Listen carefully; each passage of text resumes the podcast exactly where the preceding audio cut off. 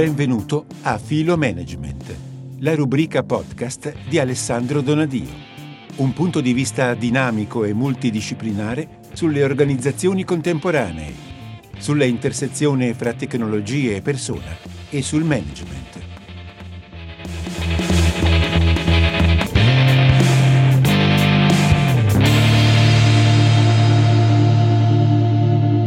Perfetto, grazie Paolo. E con questa chiusura eh, diamo parola ad un autore, mi viene proprio da dire, ad Alessandro Donadio, che è esperto di organizzazioni, consulente organizzativo, amico di officine lavoro da lunga data, perché è stata la persona che ci ha accompagnato in un percorso formativo che abbiamo chiamato HRY, autore di testi proprio dedicati allo sviluppo delle risorse umane e alla gestione delle risorse umane in azienda e a cui questa sera appunto ringraziamo tanto per essere qui. Abbiamo chiesto proprio un punto di vista organizzativo, ma proprio di sviluppo antropologico dell'uomo rispetto a questa, questa dimensione digitale che è così permeante nella nostra vita, non solo lavorativa. Quindi a te Alessandro. Grazie, grazie Silvia per questa presentazione e per, e per questo invito. Tu sei sempre molto, sempre molto apprezzato avere a che fare con eh, Biella che potrebbe quasi assurgere a un cioè, caput mundi per certi versi. Da, da, da, Biella partono tutta una serie di, di stimolazioni, di, di, di, di, insomma, devo dire, di suggestioni molto importanti. È, è, interessante questo fenomeno, è molto interessante, è anche molto, è anche molto moderno. Un'altra faccia un'altra faccia un po' del discorso che anche ha fatto, ha fatto Paolo fino, fino, ad ora. Allora, sì, io mh, ho ragionato un po' sul termine, insomma, sul titolo Digital Humanities, un po' per estrazione, un po' per il, per il lavoro che faccio, per le cose che studio. Io sono un sociologo, un antropologo, poi in realtà eh, il, come posso dire, la suggestione di Paolo ha tentare di essere sempre un po' artisti, lo vedete su, sulla mia parete alle mie spalle, insomma io faccio i meeting così, così tra un meeting e l'altro suono un po', giusto per... perché anche i meeting aziendali possono far diventare un automa, diciamo così.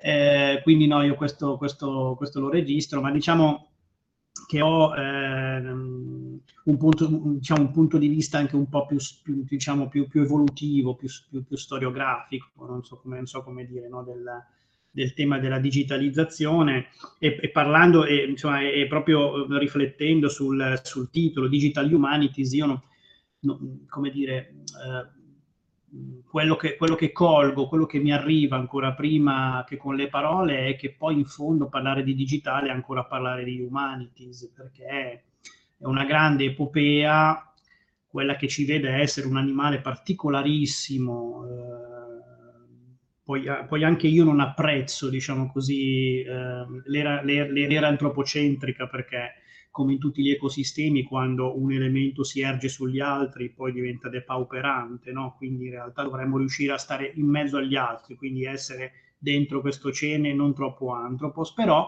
noi siamo un animale particolare. Eh, Paolo ha citato quel, quel, davvero quel momento chiave 50.000 anni fa in cui abbiamo proiettato, abbiamo cominciato ad imparare a proiettare noi stessi in un altrove, in un altrove che che, che, che, in qualche modo eh, un po' è, se volete, mm, in quella, in quella, suggestione Paolo secondo me ha anche, ha anche, indicato un po' una delle, se ci pensate, delle fenomenologie più importanti dei social network, no? perché noi continuiamo a, pro, a proiettare qualcosa di noi che sono fotografie, che sono pensieri, che sono parole, che sono azioni, in questa specie di caverna digitale ormai aperta a tutti, quello che scriviamo non siamo noi, eppure siamo sempre un po' noi. Cioè, e lasciamo tracce anche di questa nostra individualità eh, interessante, chissà che arriveranno quelli, insomma, i prossimi tra qualche migliaio di anni cosa troveranno nel, gli antropologi nel leggere, nel leggere questa nostra nuova caverna digitale. No? Però c'è pure, c'è pure un, uno step precedente, ancora secondo me più, più significativo, che, che, che mh, eh, ha un po' caratterizzato il nostro stare al mondo rispetto davvero a tutti gli altri animali e, più di, di 2 milioni, 2 milioni e mezzo di anni fa, noi abbiamo cominciato proprio a lavorare materiali, a um, estendere le nostre mani, cioè l'esercizio dell'artificio è un esercizio antichissimo, eh, strettamente connaturato al nostro sviluppo. Abbiamo sentito che avevamo bisogno di allungarci e quindi bastoni, abbiamo sentito che avevamo bisogno di, eh, di diventare più, più, letali per poter cacciare animali più grandi, abbiamo intagliato, abbiamo appuntito rocce, abbiamo fatto tutta una serie di attività che ci hanno espanso. L'uomo è sempre in questo tentativo di aumentare se stesso perché si percepisce piccolo l'uomo, mm, preso dal punto di vista biologico, proprio in quel momento della nostra evoluzione era, era predato, non era un predatore. L'Homo habilis era predato, aveva, doveva, doveva difendersi principalmente, non era il dominatore che è oggi. Quindi sapeva di essere piccolo, sapeva di essere anche abbastanza disfunzionale perché non aveva delle unghie troppo, tro, troppo graffianti né dei denti troppo, troppo laceranti, non era veloce, non poteva coprirsi troppo dal freddo, ha dovuto attraverso questo processo continuamente eh, attrezzarsi. Quindi l'artificio è bello perché è qualcosa di non naturale, ma è fatto dall'arto, cioè di nuovo è, è emanazione, emanazione di... E questa nostra abilità noi ce la siamo portata avanti e ce la siamo portata fin qui. Io eh, sento, che, sento che il digitale è ancora questo lavorio continuo di questo homo habilis che ancora sente di, non, di essere piccolino, di avere tanto bisogno anche degli altri, perché io penso che eh, il digitale è anche una grande scoperta di poter estenderci nelle relazioni anche, anche in modo sconfinato, no? oltre i confini del, dello spazio fisico e temporale che che, che, che, nel mondo biologico invece ci, eh, ci, limitano, noi attraverso il digitale riusciamo ad andare oltre. Questa è una brevissima premessa, ma non necessariamente per voler mettere in una particolare luce splendente digitale, come tutte, tutti gli, utensili che l'uomo ha creato um, sono potuti servire per due cose estremamente opposte, una valorizzare la natura umana, eh, l'altra eh, svalorizzare la natura umana, perché noi siamo siamo, siamo, esseri così, poi quelle lance ce le siamo rivolti contro, non sono più stati solo degli strumenti per cacciare grossi animali, no? Quindi, e noi continuiamo a fare così. Quindi il digitale pone dei temi etici, non c'è dubbio. Però io nei, nei minuti che, che, che, mi restano volevo, volevo, punteggiare con voi una storia un pochino invece più ristretta a questo punto, diciamo così, questo, questo ultimo secolo, ma addirittura gli ultimi 40-50 anni per capire un po' eh, che tipo di fenomeno è questo, cioè che tipo, di, che tipo di utensile abbiamo creato a questo punto. Addirittura un utensile che è un meta utensile, perché il digitale, il digitale poi è un contesto in cui si producono tutta una serie di altri strumenti continui, tra cui paradossalmente è, è, è, quel, è quell'utensile nel quale si produce la relazione, no? E qua è, o, o, insomma, si espande la relazione, che normalmente dovrebbe essere invece caratteristica pre eh, strumentale, diciamo così, per l'essere umano. Invece, no, questo è un canale che ci consente anche di fare questo. Però diciamo nell'ultimo secolo di questa, di questa evoluzione dell'uomo sempre più abilis, eh, abbiamo cominciato ad incontrare la macchina, no? abbiamo cominciato a pensare che la macchina potesse servirci nel contesto, nel contesto della nostra vita. No? Eh, le macchine a partire dal, dal, dal, dall'inizio del secolo scorso sono state innanzitutto le macchine che ci hanno consentito di produrre di più e meglio, macchine semplici, da un trapano a una colonna, da una linea di produzione, però sono state anche le autovetture che ci hanno consentito di spostarci per, per, per, per mm, diciamo, distanze molto più lunghe, sono state eh, tutte le automazioni, le meccanizzazioni che, che, vediamo anche nelle nostre città, che, che ancora oggi, che ancora oggi le, eh, le abitano e certamente anche, anche le aziende. No? Quindi noi eh, nei, primi 50 anni sicuramente del secolo scorso quello che abbiamo fatto è entrare in una relazione costante con le macchine.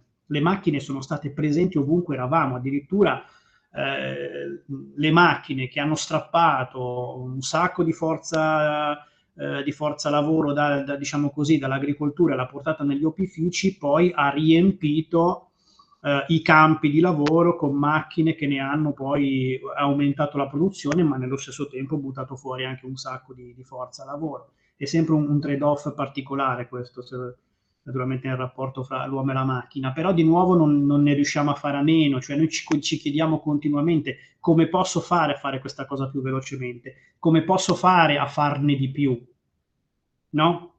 E, e, quindi le macchine sono entrate. Noi a un certo punto abbiamo cominciato ad avere un rapporto con le macchine. Un rapporto inizialmente, naturalmente, la macchina era, est- era estremamente ehm, simile a ciò che Paolo prima descriveva come l'automa. No? Noi eravamo il deus ex machina di quelle macchine. Noi le accendevamo e non le spegnevamo a fine giornata. Noi le attivavamo, l'interfaccia erano delle leve.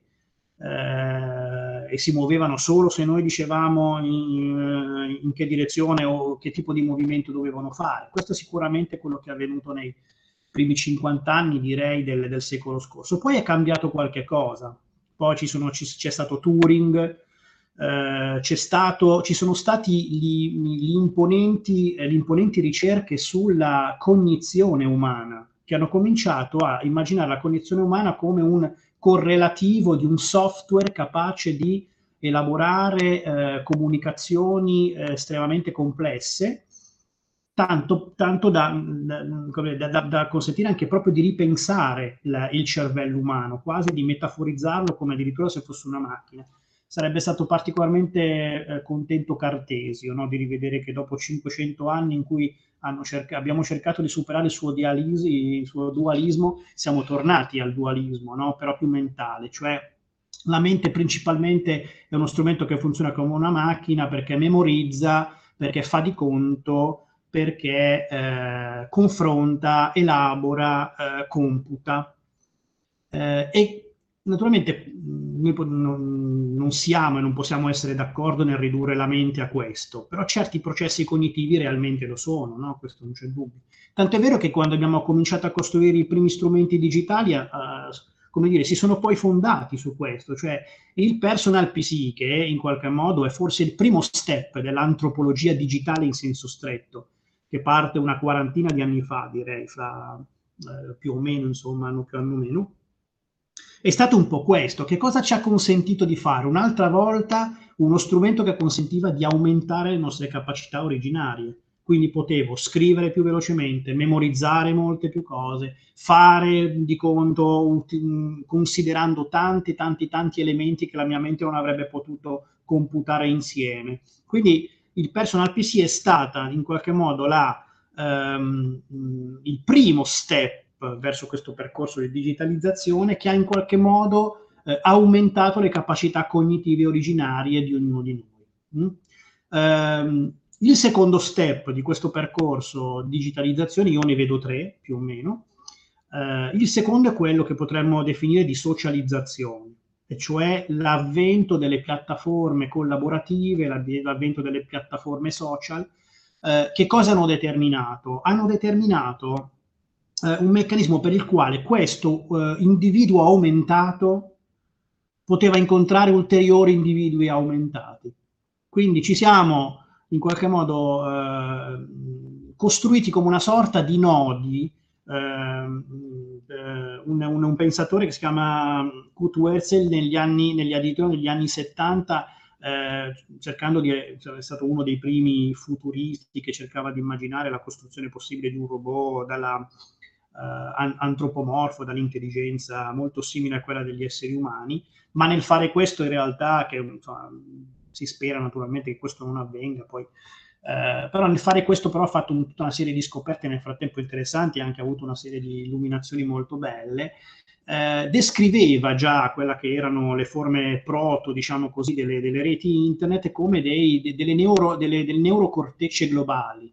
Noi siamo come dei ehm, no, dei neuroni eh, di questa neurocorteccia globale che ci vede tutti collegati e, e ci, ci, ci, consente di formare una sorta di cervello ed eccolo qui un po', se vogliamo, la coscienza collettiva che Jung presupponeva ma che non riusciva a individuare per certi versi, eh, l'abbiamo costruita attraverso la rete. Quindi tutti questi individui aumentati, capaci di contare velocemente, memorizzare tantissimo, eh, scrivere un sacco di cose, si sono tutti trovati collegati a un certo punto, quando dico tutti non intendo ognuno, però insomma dico la buona parte del mondo.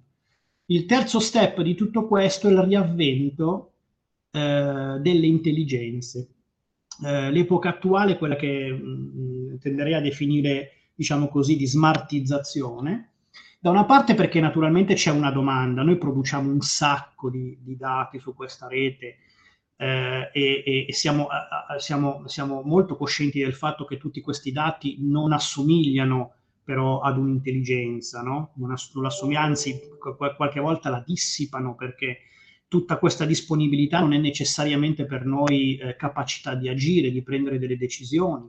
Guardate appunto, un po' perché naturalmente dentro il sistema qualcuno la può manipolare, no? ma è, è difficile farsi un'idea eh, anche delle proposte politiche, anche del, eh, no, eh, insomma, ehm, delle proposte di certi soggetti, di certi, di, di certi opinion leader in rete, perché la rete naturalmente è complessa, le informazioni eh, mi arrivano veicolate da qualcuno e quindi con un'intenzionalità che io colga un aspetto piuttosto che un altro. No? Quindi la rete non è questa, no, questo ambito neutrale in cui possiamo andare ad informarci per essere per essere perfettamente coscienti delle decisioni che prendiamo. In realtà è, è un mare pieno, pieno, di tutto, insomma, e non assomiglia in effetti all'intelligenza come, come, come la agiamo noi. Noi in realtà, e qui oggi adesso lo sappiamo, non siamo degli esseri totalmente computazionali, perché a noi non ci servono mille informazioni da comparare per prendere una decisione. Di solito ce ne servono due qualitativamente ben solide e sulla base di quelle noi responsabilmente prendiamo una decisione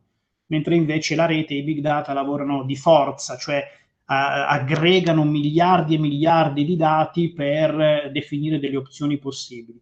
Però intanto è un'altra forma di intelligenza con la quale noi stiamo entrando in qualche modo in relazione. È un po' intorno a noi, guardate che Microsoft ha appena lanciato addirittura un PowerPoint che, che penso che i ragazzi lo conoscano perché ormai anche nelle scuole è arrivato PowerPoint, si fa tutto in PowerPoint, io ho un figlio di 11 anni, dice non ne posso più, eh, lui non, non, lo sopporta tanto, sto PC. Eh, ma questo PowerPoint ti parla, no? Perché si ricorda altri, le altre presentazioni che hai fatto, dice senti ma questa è di 40 slide, sei sicuro? Perché siccome il tempo di presentazione è lo stesso dell'altra volta, magari ne sfoltisci un po', perché non le togli? Poi dice ma hai usato tantissime volte la parola digitale, non è che magari stufi le persone dopo insomma, un grillo parlante che, che, impara è colpa tua perché glieli stai insegnando tu indirettamente, lui poi ti fa notare sostanzialmente queste cose. E sono delle, sono delle forme di intelligenza con le quali ci dobbiamo mettere un po', ci dobbiamo mettere un po' in relazione e che sono anche un po' intorno a noi. Questo strumento si è evoluto tantissimo, eh, questo strumento che abbiamo cominciato. Io non sono ancora dell'idea che lo strumento sia in grado di animarsi contro di noi, eh, Harari pensa che sia possibile e, e, altri pensatori contemporanei. Io credo che sia ancora talmente scombinato da non riuscire a farlo, però è sufficiente per, per confonderci abbastanza. Quello che è vero è che le intelligenze sono intorno a noi e da questo punto di vista ci, mettia, ci dobbiamo mettere in relazione. Vi faccio notare la differenza rispetto alla, alla meccanizzazione. La macchina prima la accendevo io, la spegnevo io, muovevo una leva, sapevo che quella macchina avrebbe fatto una, una determinata azione. Se invece io accendo Waze e gli dico voglio andare a Genova, Waze sceglie una strada. Mi... Poi me ne propone quattro, per l'amor del cielo, ne, vuoi, ne deve scegliere una, però in qualche modo quell'intelligenza mh, entra in una relazione con me, quindi non è più un, un, come dire, io non sono più in una interazione con la macchina, ma sono in una forma di relazione con, con le macchine, con le intelligenze che abbiamo intorno. Rispetto a questo però c'è un'altra storia, ma questa la faccio molto più, le- molto più leggera, eh, molto più veloce, eh, che è un'altra direttrice del, di questo secolo ed è quello della centralità invece dell'individuo, della persona. Eh, naturalmente questo è un tema che è tornato tantissimo nella storia, da che l'essere umano fa un briciolo di filosofia in tutte le culture, eh, se l'individuo è qualcosa a sé rispetto alla propria comunità, eh, il rapporto gerarchico dell'individuo rispetto in qualche caso a delle, a delle, caste, in qualche altro caso a delle strutture gerarchiche di tipo politico. Cioè che cos'è questo individuo? No? Però insomma eh, l'antica Grecia, poi nel Rinascimento abbiamo visto um, rifiorire l'idea di individuo come soggetto attivo, proattivo, che, eh, eh, che, si progetta, che si progetta, che si pensa, che si, che si determina. Poi abbiamo avuto anni bui, anche in questo secolo abbiamo avuto anni bui la, eh, la dissipazione dell'idea di, di individuo nel, nel, secolo scorso non è arrivato solamente per effetto ehm, dei, dei, grandi regimi totalitari, poi i regimi totalitari devono, devono presupporre che tu di non avere davanti una collettività ma una massa dove l'individuo non è un soggetto ma è, è, è un elemento mo- omologato, un po' come diceva Paolo del rischio che corriamo oggi, ma lì in quel caso per, per i sistemi totalitari devono presupporre che l'individuo come persona che vuole progettarsi non c'è, no? Però anche quando, anche quando si indeboliscono i fattori più, eh, diciamo così, politici e sociali, eh, ce ne sono altri che però si animano e tentano di rendere l'individuo di nuovo un automa, per esempio nelle organizzazioni. Certi presupposti, le organizzazioni del Novecento sono nate con l'idea che in fondo l'essere umano era un fattore produttivo non più o non tanto meglio rispetto alla macchina. Tanto è vero che se posso rinunciare a 10 persone per comprare una macchina, l'ho sempre fatto. Il ROI, come si dice, il return on investment, la macchina lo, lo, genera, lo genera, di gran lunga rispetto, rispetto al, fattore, al, fattore, umano. Poi il fatto è che l'umano non è, non, è un, non è, un, oggetto per definizione perché non si può acquistare, non si può, non si può consumare, non si può alienare, anche se ci proviamo, l'essere umano continua a rimanere lì, in realtà non, non lo, puoi, non lo puoi alienare a tutti gli effetti, no? Ecco perché Alessandro è importante, scusami se ti interrompo, stiamo, stiamo, dobbiamo chiudere quasi il tuo intervento, e quindi è, ecco perché è importante parlare di questi argomenti, perché portare diciamo, queste riflessioni, queste tematiche all'interno di una comunità così variegata come la nostra sono diciamo, eh, semi che noi lanciamo no? sul territorio e su cui riflettere, proprio per non andare a spostarci su, su questa dimensione di essere autonomi, sia dal punto di vista della società, organizzativo, e quindi per seguire anche il filone che, che ha affrontato Paolo precedentemente. Quindi sintetizzando e rispondendo anche ad una domanda che è arrivata in chat, quindi le tre direttive di cui parli sono che il digitale è, diciamo, per noi un utensile vero e proprio, quindi rispondiamo alla, alla, domanda di Francesca Rocchetta che chiedeva appunto, sì. quindi stiamo eh, sfruttando il digitale come un utensile nel vero senso della parola. Sì. Sì. ma nel senso in cui l'essere umano ha sfruttato gli utensili, cioè aumentando se stesso, producendo se stesso negli utensili. Cioè, io non amo, non amo dire perché è pericoloso dire, beh, ma il digitale è solo uno strumento. Non è così, il digitale è un utensile nel senso antropologico del termine, quindi l'utensile poi fa qualcosa, ti restituisce un effetto e ti può limitare o, o, o, o, aumentare a secondo di come tu lo usi. Quindi non è neutro nel rapporto, no? Voi sapete, vi faccio un piccolissimo esempio di neuroscienze. Se noi, e per fortuna il nostro cervello è sempre molto plastico, eh, si è notato che se tu hai il tuo smartphone molto vicino, la tua eh, propensione a memorizzare si abbassa notevolmente. Ti basta che il tuo smartphone sia nell'altra stanza, il tuo cervello recupera la dimensione del memorizzare no? Ora, il fatto quindi che lo smartphone sia vicino o lontano non è ininfluente. Il fatto che io abbia uno o 16 social network, profili, profili social network, non è ininfluente. Quindi il senso del, del, mettere la persona in questo viaggio, perché la persona è l'alfa e l'omega di questo viaggio, cioè il, lo humanities del digital, è che la persona deve continuare ad esserci, nel senso in cui diceva Paolo. Finché la persona c'è ed è creatrice, e sceglie responsabilmente, il digitale fa quello che deve fare un utensile, cioè potenzia la mia capacità di eseguire un compito e anche di manifestare me stesso. Eh? Se invece rinunciamo a questo, eh sì, può essere che noi si diventi un po' gli automi di un sistema che però è a sua volta un automa, quindi non si capisce più chi dirige chi. E quindi quindi anche questo è l'intelligenza di essere smart, di essere intelligenti e di attivare l'intelligenza per l'utilizzo del digitale in maniera additiva e non sottrattiva. È così. Come l'esempio che stavi facendo, se ho il mio smartphone, probabilmente nessun numero di telefono è più nella nostra memoria, perché oramai abbiamo i telefoni che si ricordano i numeri per noi, quindi sicuramente così. E poi l'altro concetto che hai dato, che è quello del digitale come rete di relazione, e, e, quindi come intelligenza collettiva. Questo è anche, è anche un, un, termine che usiamo molto noi in agenda digitale quando pro, progettiamo. Progettiamo tutti insieme perché facciamo anche appello ad un'intelligenza che in qualche modo diventa collettiva nel momento in cui ci mettiamo insieme. Quindi abbiamo tanti punti di vista.